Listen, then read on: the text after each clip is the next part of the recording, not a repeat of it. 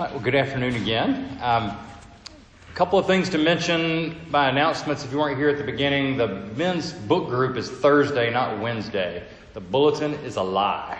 So Thursday, not Wednesday, at seven o'clock at our house. And then also after church, I think uh, group's going to go to BK Tacos uh, on, I think it's on First or Stone. Your your phone knows where it is. So BK Tacos afterwards, if you're interested. Love to have you. So we're going to be in the ninth commandment tonight, uh, drawing near to the end. We didn't make it before Easter, uh, but we'll finish soon after Easter on the Ten Commandments. But the ninth commandment is that you shall not bear false witness. It's a commandment about the truth. You want answers? I think I'm entitled. You want answers? I want the truth. What's the next line? You can't handle the truth. You can't handle the truth, which is a fairly decent way of summarizing the Bible's uh, teaching about truth and lies and other people's reputations in our hands. Um, it sounds like a simple commandment, an easy one. We tell it to our children and expect them to be able to keep it. Don't lie. Lying is wrong. Lying gets you in trouble. Don't lie. And it winds up as a lifelong problem for all of us to deal with. What does it mean to tell the truth? Uh, what does it mean to love our neighbor with regard to the truth and their reputation? And so, like most of the commandments, there's a lot more to it than is right on the surface of it. And they're the things that show us how broken we are on one hand, but also how able Jesus is to help people like us on the other. And so we're going to see what Jesus uh, can do to help liars tonight. And so, if you're not offended, let's pray, and then I'll read the scripture. Father, we ask that you would um, give us hope as you expose us by your law. We would love to have open hearts and open minds before you so that we might hear what you'd say to us. And we ask this in Jesus' name. Amen. Hey, read with me. This is uh, Exodus 20, verse 16. You shall not bear false witness against your neighbor. And this is the word of the Lord. Thanks be to God. So, all the Ten Commandments, most of them are negatively stated. You know, one, honor your father and mother is positive, and remember the Sabbath, but most of them are thou shalt. Right? And there's always a positive inverse to that. So if you say, you shall not kill, you're obligated positively to protect your neighbor's life. And when you say you shall not commit adultery, you're obligated positively to protect your neighbor's family. Uh, you shall not steal, you're obligated to protect your neighbor's property. False witness, don't do that. You're obligated to protect your neighbor's reputation. To keep the law of love with regard to other people's reputation. That you care and protect their reputation as eagerly as you do your own reputation. Uh, which, if you think about it for long, uh, makes this sound like a lot more difficult command to keep than just trying not to tell overt, bald-faced lies. Right? Caring as much about your neighbor's reputation as you do your own, speaking as carefully about your neighbor as you do about yourself, that's a dramatic law. But we read in both of the, the, uh, the New Testament gospel readings that doing unto others as you'd have them do to you uh, is the way that the law is kept. So, with regard to reputation, we have to care about other people and love them well, which is very demanding. Let's look at a couple of things that the ninth commandment requires and then talk about why it's uh, so hard for us. Uh, the first thing is the obvious thing, the one that you tell your children when you're telling them about the commandments, and that's lie. Don't lie. Right? It's a bad idea for you to lie. And that is generally, almost all the time, true. Right? God is truthful. Uh, we're obligated as His creatures to speak what is true, not to lie. Uh, mostly because you can't have any kind of a relationship with other people in your life if you lie. Lies destroy and undermine any chance we have of living together with, with love and trust and enjoying each other. Uh, you know, if you're a parent and you tell your children, uh, you ask them something and they lie about it, you think, the lie is way worse than the sin, right? Did you brush your teeth already? Yes, yes, I did. and you think, well, not brushing your teeth is a minor offense, right? Um, lying is a major offense. Lying cuts at the trust and love of the relationship we have with each other. Not brushing your teeth is a small problem uh, relative to that, right? Because lying has that way of destroying the connection we have to each other. And so that's why it's important. And it comes out in a lot of different ways. You could add to this list, I'm sure, but um, perjury is one of the things that is forbidden by this law. It's stated in really courtroom terms. Right? Bearing false witness is committing perjury. Um, but to lie there is not to love your neighbor, it's to uh, badly damage your neighbor if you lie about them in court. Uh, lying on a resume, lying on a dating profile, uh, these are things forbidden by the commandment. Lying to clients to close a sale or to solve a problem with clients. It's a hardware problem. It's a software problem. It's a hardware problem. It's a software problem. you know, uh, no one takes responsibility uh, for what they do. Spin. Just the curation of your life and the way that you say things about yourself uh, attacks your neighbor and the trust relationship you have with your neighbor when what you say about yourself, how you present yourself, isn't true. Right? It's a damaging thing relationally. David, do the police ever have anyone tell them the truth? I mean, it's a temptation of that job to be uh, a cynic because you never expect people to speak the truth to you. If someone advertises their business as Ed's Honest Plumbing, do you expect Ed to be honest? I mean, why is Ed saying that about his plumbing store? he already seems to think there's doubt. And uh, so I'm not so sure, right? We, we deal with worries about lying all the time. Um, political ads. Do you ever expect a political ad to tell you the truth, not only about the candidate, but about the opponent? It would, it would just seem like a foolish ad. Right? We'd say that's someone who doesn't know how to do it because we expect people to lie and we accept people's lies. In movies, what do people say when they fall in love? I promise I'll never lie to you. And you think, wow, if, if the basis of your relationship is that this person is going to keep God's law completely all the time with regard to you, then you have really high hopes about marriage. um, this is unlikely to be true, but it's commonly said. I, will never lie to you. Uh, politicians, I've heard a politician this week say that. I promise I will never lie to you. And I think you, you either are very naive about the truth and about your own heart, or you're already lying to me. Right? So lying itself is uh, the, a big part of this whole commandment. There are some exceptions. If you wonder, sometimes it's okay to lie.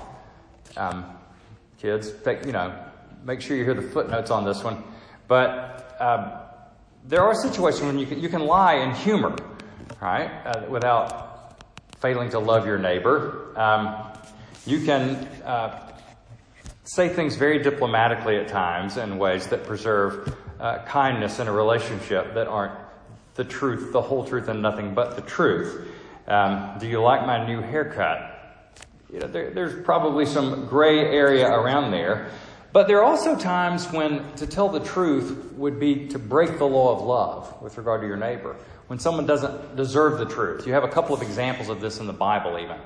When uh, the Hebrew midwives were told that they had to uh, take the lives of the Hebrew babies as soon as they were born, the male babies, they lied about the vigor of the Hebrew women. And they were uh, honored by God for this because it would have been a violation of the law of love to, in some tidy, I never tell lies attitude, to have uh, endangered the lives of these children.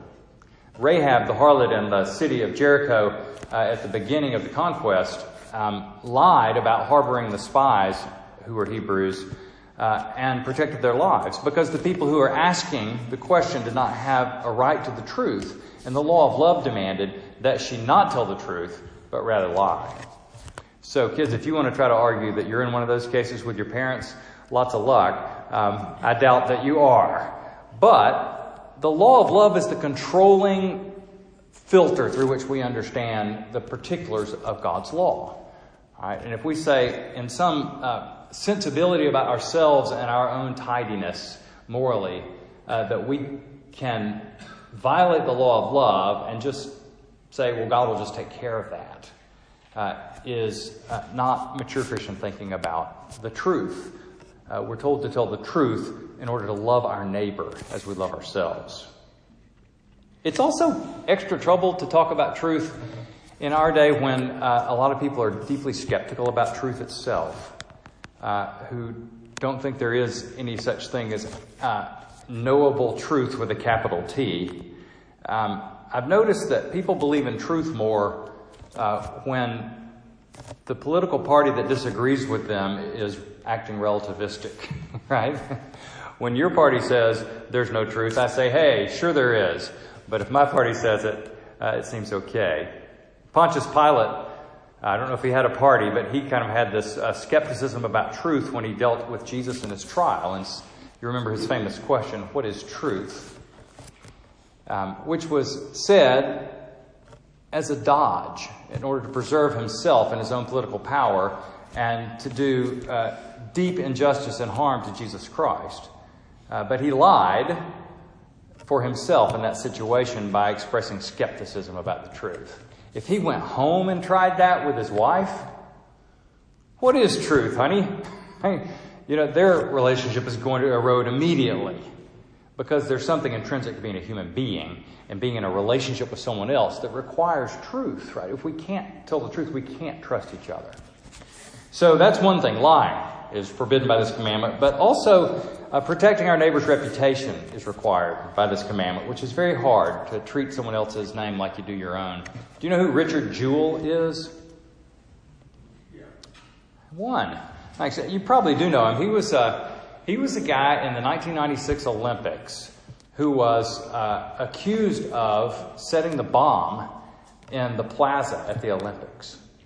And his name was dragged through the press as uh, setting off this bomb. As it turns out, what he had done was discovered the bomb and had at great risk to himself sounded the alarm and gotten people away from the bomb and saved people's lives thereby.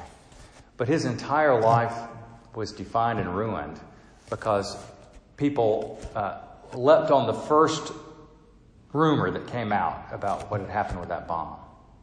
His whole life was ruined and changed by people saying, We think he's the suspect bomber.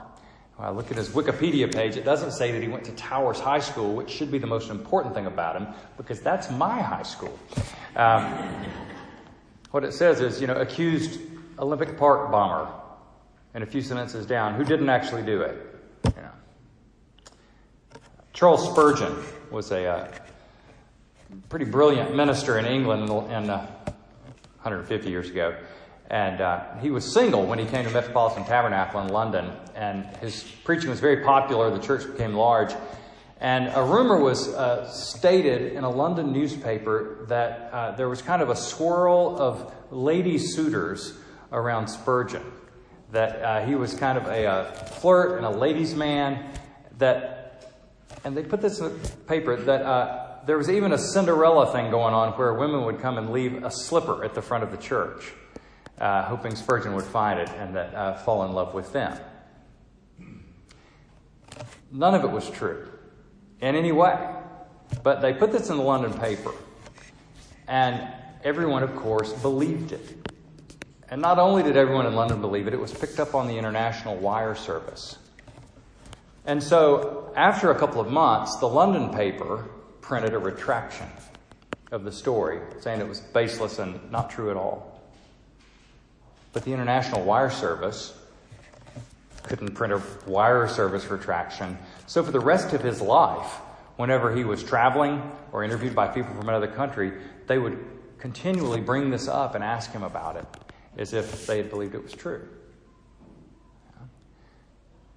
His reputation, it's so fragile. Anybody can say anything, and almost everyone will believe it. Almost no one will fact check. The Bible says a reputation is uh, more valuable than silver or gold, a good name, more to be valued, and yet it's so, so fragile. You can steal someone's good name as easily as you can do anything. And the law of love requires us to be especially careful with people's reputations. And it required this before there was social media. So the temptation for you is far more severe than it has been for many Christians who've lived in the past. Uh, what you say about someone, what you retweet, what you post on a Facebook wall, does it keep the law of love with regard to your neighbor? Would you want to be treated the way that you're treating this person when you retweet uh, something about them? And it's tremendously difficult because you can do this anonymously and you can do it so quickly now. And it goes so far, so fast now. What about with public figures? Is it okay to um, spread the name around of somebody who's in public life? Do you have to keep the law of love with someone who is in public life? Are you as responsible for AOC or Donald Trump's reputation as you are for your next door neighbor's reputation and what you say? I, think there's a difference. I'm, there is something about being in public life. Uh, you know, even Jesus uh, was asked about Herod at one point, and he referred to Herod as a fox. He said, "That tell that fox such and such," which is not something you'd ever hear him say about someone else. There's something about public life that allows more conversation about somebody before it's gossip. And yet, the law of love is still intact. Right? Are we speaking about someone like we would want to be spoken of? Are we framing it in a way that gives them the loving benefit of the doubt that we would, we would want people to give us if they were talking about us? Um, I hope I didn't just kill the whole dinner conversation with that. But, you know, these are the things that we're required to pay attention to because a good name's so important and so fragile. Gossip, uh, slander, and libel, uh, which used to be, uh, it was always a problem in the journalism industry, right? Even before, um, before the internet came around, and now no one has time to fact check, and so it's it's the especially scrupulous journalist who cares about libel and slander laws and fact checking and and thinking carefully about what they say because if they don't say it, someone else is going to blast and blabber anything that comes out about someone all over the internet. So, love your neighbor to protect their reputation. And you could add other case law things to this about what telling the truth entails, about scapegoating or insinuation about people, but you get the idea that to love your neighbor with regard to what you say about them is very difficult. Why is it so hard? You tell, you tell children not to lie like it's easy, right? Don't lie. And you think they should, they should be able to not lie. And yet none of us is able to not lie. Ask you this why do addicts, addicts lie?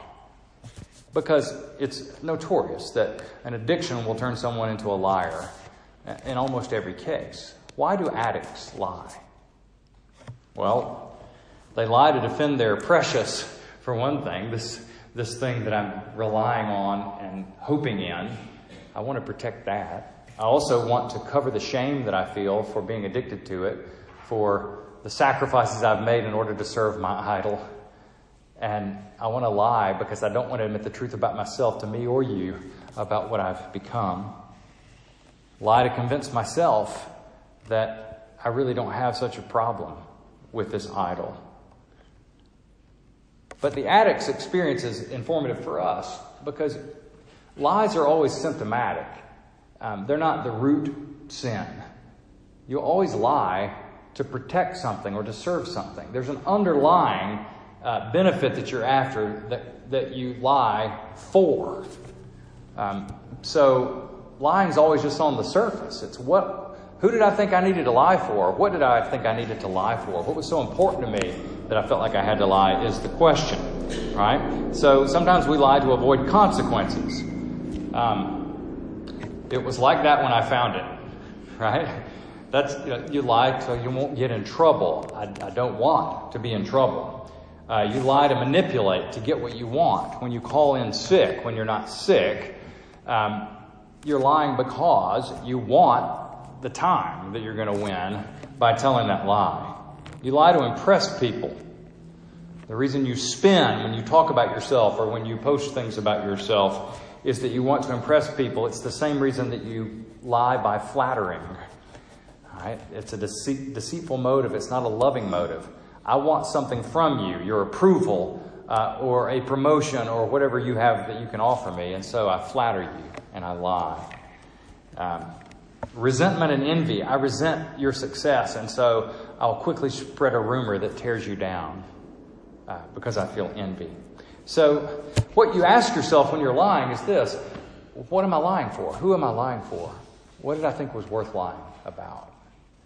And then you start to get at the bottom of what's really going on in your heart. Because it's then that you can really start to deal with Jesus about lying.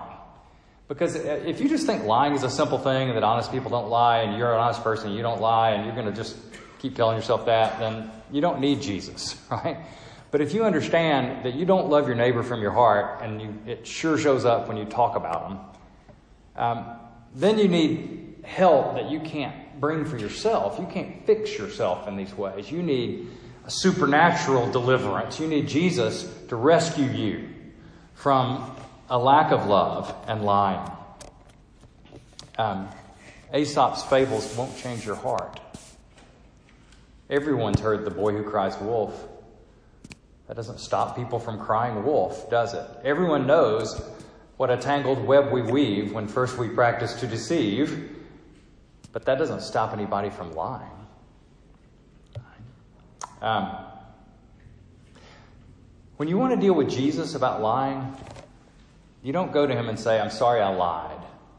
You go and you say, Help me understand what I was willing to lie for. What's so important to me that I was willing to not love people, willing to break your commandment? What was so important to me? Help me understand that. What are my idols underneath that I'm serving like a slave and I can't quit? I'm so willing to lie for them. Help me understand that. And that's what Jesus does when he comes to us. He undercuts our idols. So we spend all the time because we want people to accept us, right? We curate our Facebook pages and our dating profiles and our resumes because we want people to accept us. And Jesus says, I already accept you completely. I know you through and through. I know every bad thing about you. If I spread your name around, it would be spread. And yet, I've decided not to condemn you, but to love you and to come to your rescue, to forgive your sins, to pay for your sins myself, so that you can be beautiful in my eyes and loved by me. And if I accept you, you don't have to be desperate for everybody else to accept you. If you've got this, my smile on you, you don't have to have anybody else's smile desperately. You don't have to. You need a job, so you lie on your resume. And you go to Jesus and you say, You've promised to be my provider, and I don't believe it. I don't trust you. Would you convince me, help me to trust that you're going to take care of me if I tell the truth? Uh, that I'm safe if you decided to take care of me. I don't have to take care of myself. I don't have to control the world through spin and manipulation and lying. If you love money, uh, you'll lie for money. Right? You'll lie for money. Uh, I don't want to be culpable by admitting a mistake. Uh, I don't want to mention anything bad I've done, take responsibility for anything I've done poorly at my job because I love money too much to endanger it. If you are uh, enslaved to sex, then you lie, either to manipulate people to have sex with you or to hide your shame. Uh, but the underlying sin is the idolatry. I think maybe mostly we lie to cover our shame. You know, I don't want people to know what's really true about me. I'm ashamed of myself. I'm trying to not, I'm trying to lie to myself about who I really am. But Jesus came to deliver us from our shame. You know, he did, he, and he did it by enduring shame for us. And coming to our rescue, what did he endure? He endured people uh, spreading his name around and saying things that weren't true about him. They said he was a false prophet. The angels say he's the true and faithful witness, the Amen. But he had to let people say he's a false prophet and talk about him behind his back in order to come to our rescue. He had to have his reputation ruined for our sakes. He was slandered for us. He endured the, the shameful indignities of the cross for us, crucified naked between two thieves. Then, as now, when people see someone uh, under the thumb of justice, they assume that they're a guilty and evil person, right? And they walked by and thought this of him and said this of him and mocked him. And he endured this shame in order to cover your shame. Because all the things anyone could say about you to ruin your reputation, whether false or true, and there's plenty true about all of us that could be spread that would ruin our reputations. All of those things are things that Jesus has looked square in the face and said, I'm going to deliver you from your shame. Uh, true or not, I'm going to give you a new name. I'm going to give you a new life with me.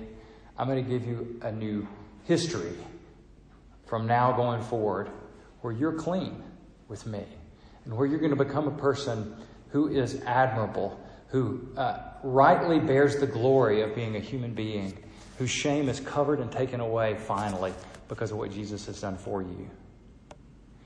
And it's easy on one hand to say you shouldn't lie because lying's wrong and you might get caught. But the Christian answer and hope is so much deeper than that. The Christian answer is that when you're secure in Jesus, He covers your shame to the extent that you don't have to lie anymore. Now let's pray together.